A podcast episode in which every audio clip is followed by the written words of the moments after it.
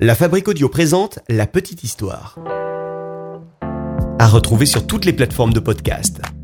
La Petite Histoire, à écouter, à commenter, à partager. laissez-moi vous raconter l'histoire d'une aventurière américaine, Annie Edson Taylor, qui est connue pour son exploit d'avoir descendu en 1901 les chutes du Niagara dans un tonneau en bois.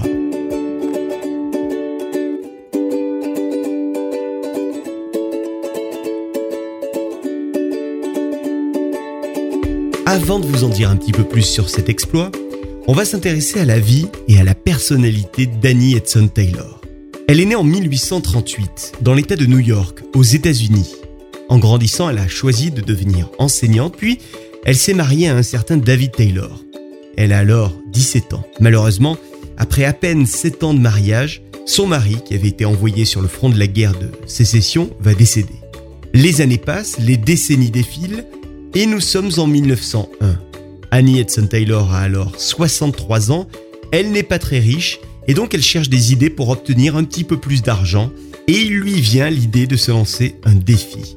Descendre les chutes du Niagara dans un tonneau en bois. Alors l'idée était vraiment de se jeter depuis le point le plus haut des chutes et elle espérait, grâce à cet exploit, recueillir de l'argent pour lui permettre de mieux vivre. Alors c'est rigolo parce que souvent on se dit que c'est un peu notre société actuelle qui conduit beaucoup de monde à faire des exploits complètement loufoques pour faire le buzz.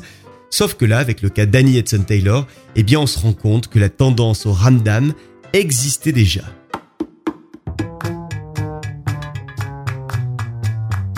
Alors comme elle avait l'esprit d'une communicante, elle va embaucher un gestionnaire, un agent artistique, pour faire la promotion de son exploit spectaculaire. À cette époque, les chaînes d'information en continu n'existent pas, mais il y a tout de même les journaux qui s'intéressent à de tels exploits et qui les relaient.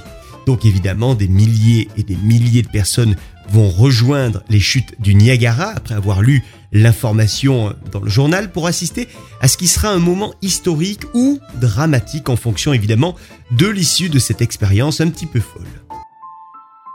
Le baril est donc prêt.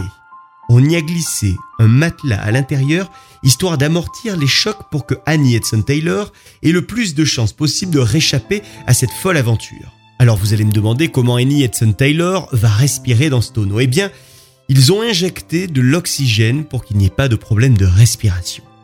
Annie avait choisi la date symbolique de son 63e anniversaire pour cet événement. L'attention est donc à son comble. Le public et les centaines de journalistes sont prêts à assister à cet événement insolite et ça y est, le tonneau est jeté dans les chutes du Niagara. Vont s'en suivre 20 minutes de descente pour un voyage dans les rapides du Niagara.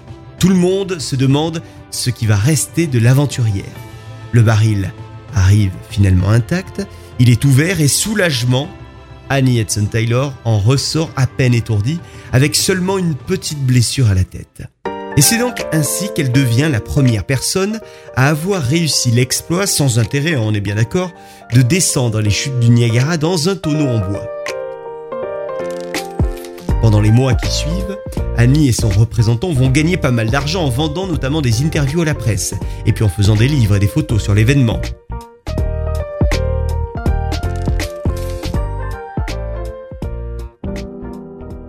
Malheureusement pour Annie Edson Taylor, elle n'a pas le temps de vraiment profiter de ses richesses puisque son impresario disparaît avec tout l'argent qui avait été gagné. Il va rester juste une toute petite somme à Annie pour engager des détectives, histoire de rechercher le voleur, mais aucune trace de lui. Personne ne va y mettre la main dessus et notre aventurière va passer les 20 dernières années de sa vie dans la pauvreté la plus totale, jusqu'en 1921. 1921, c'est la date à laquelle elle décède. Elle a alors 82 ans.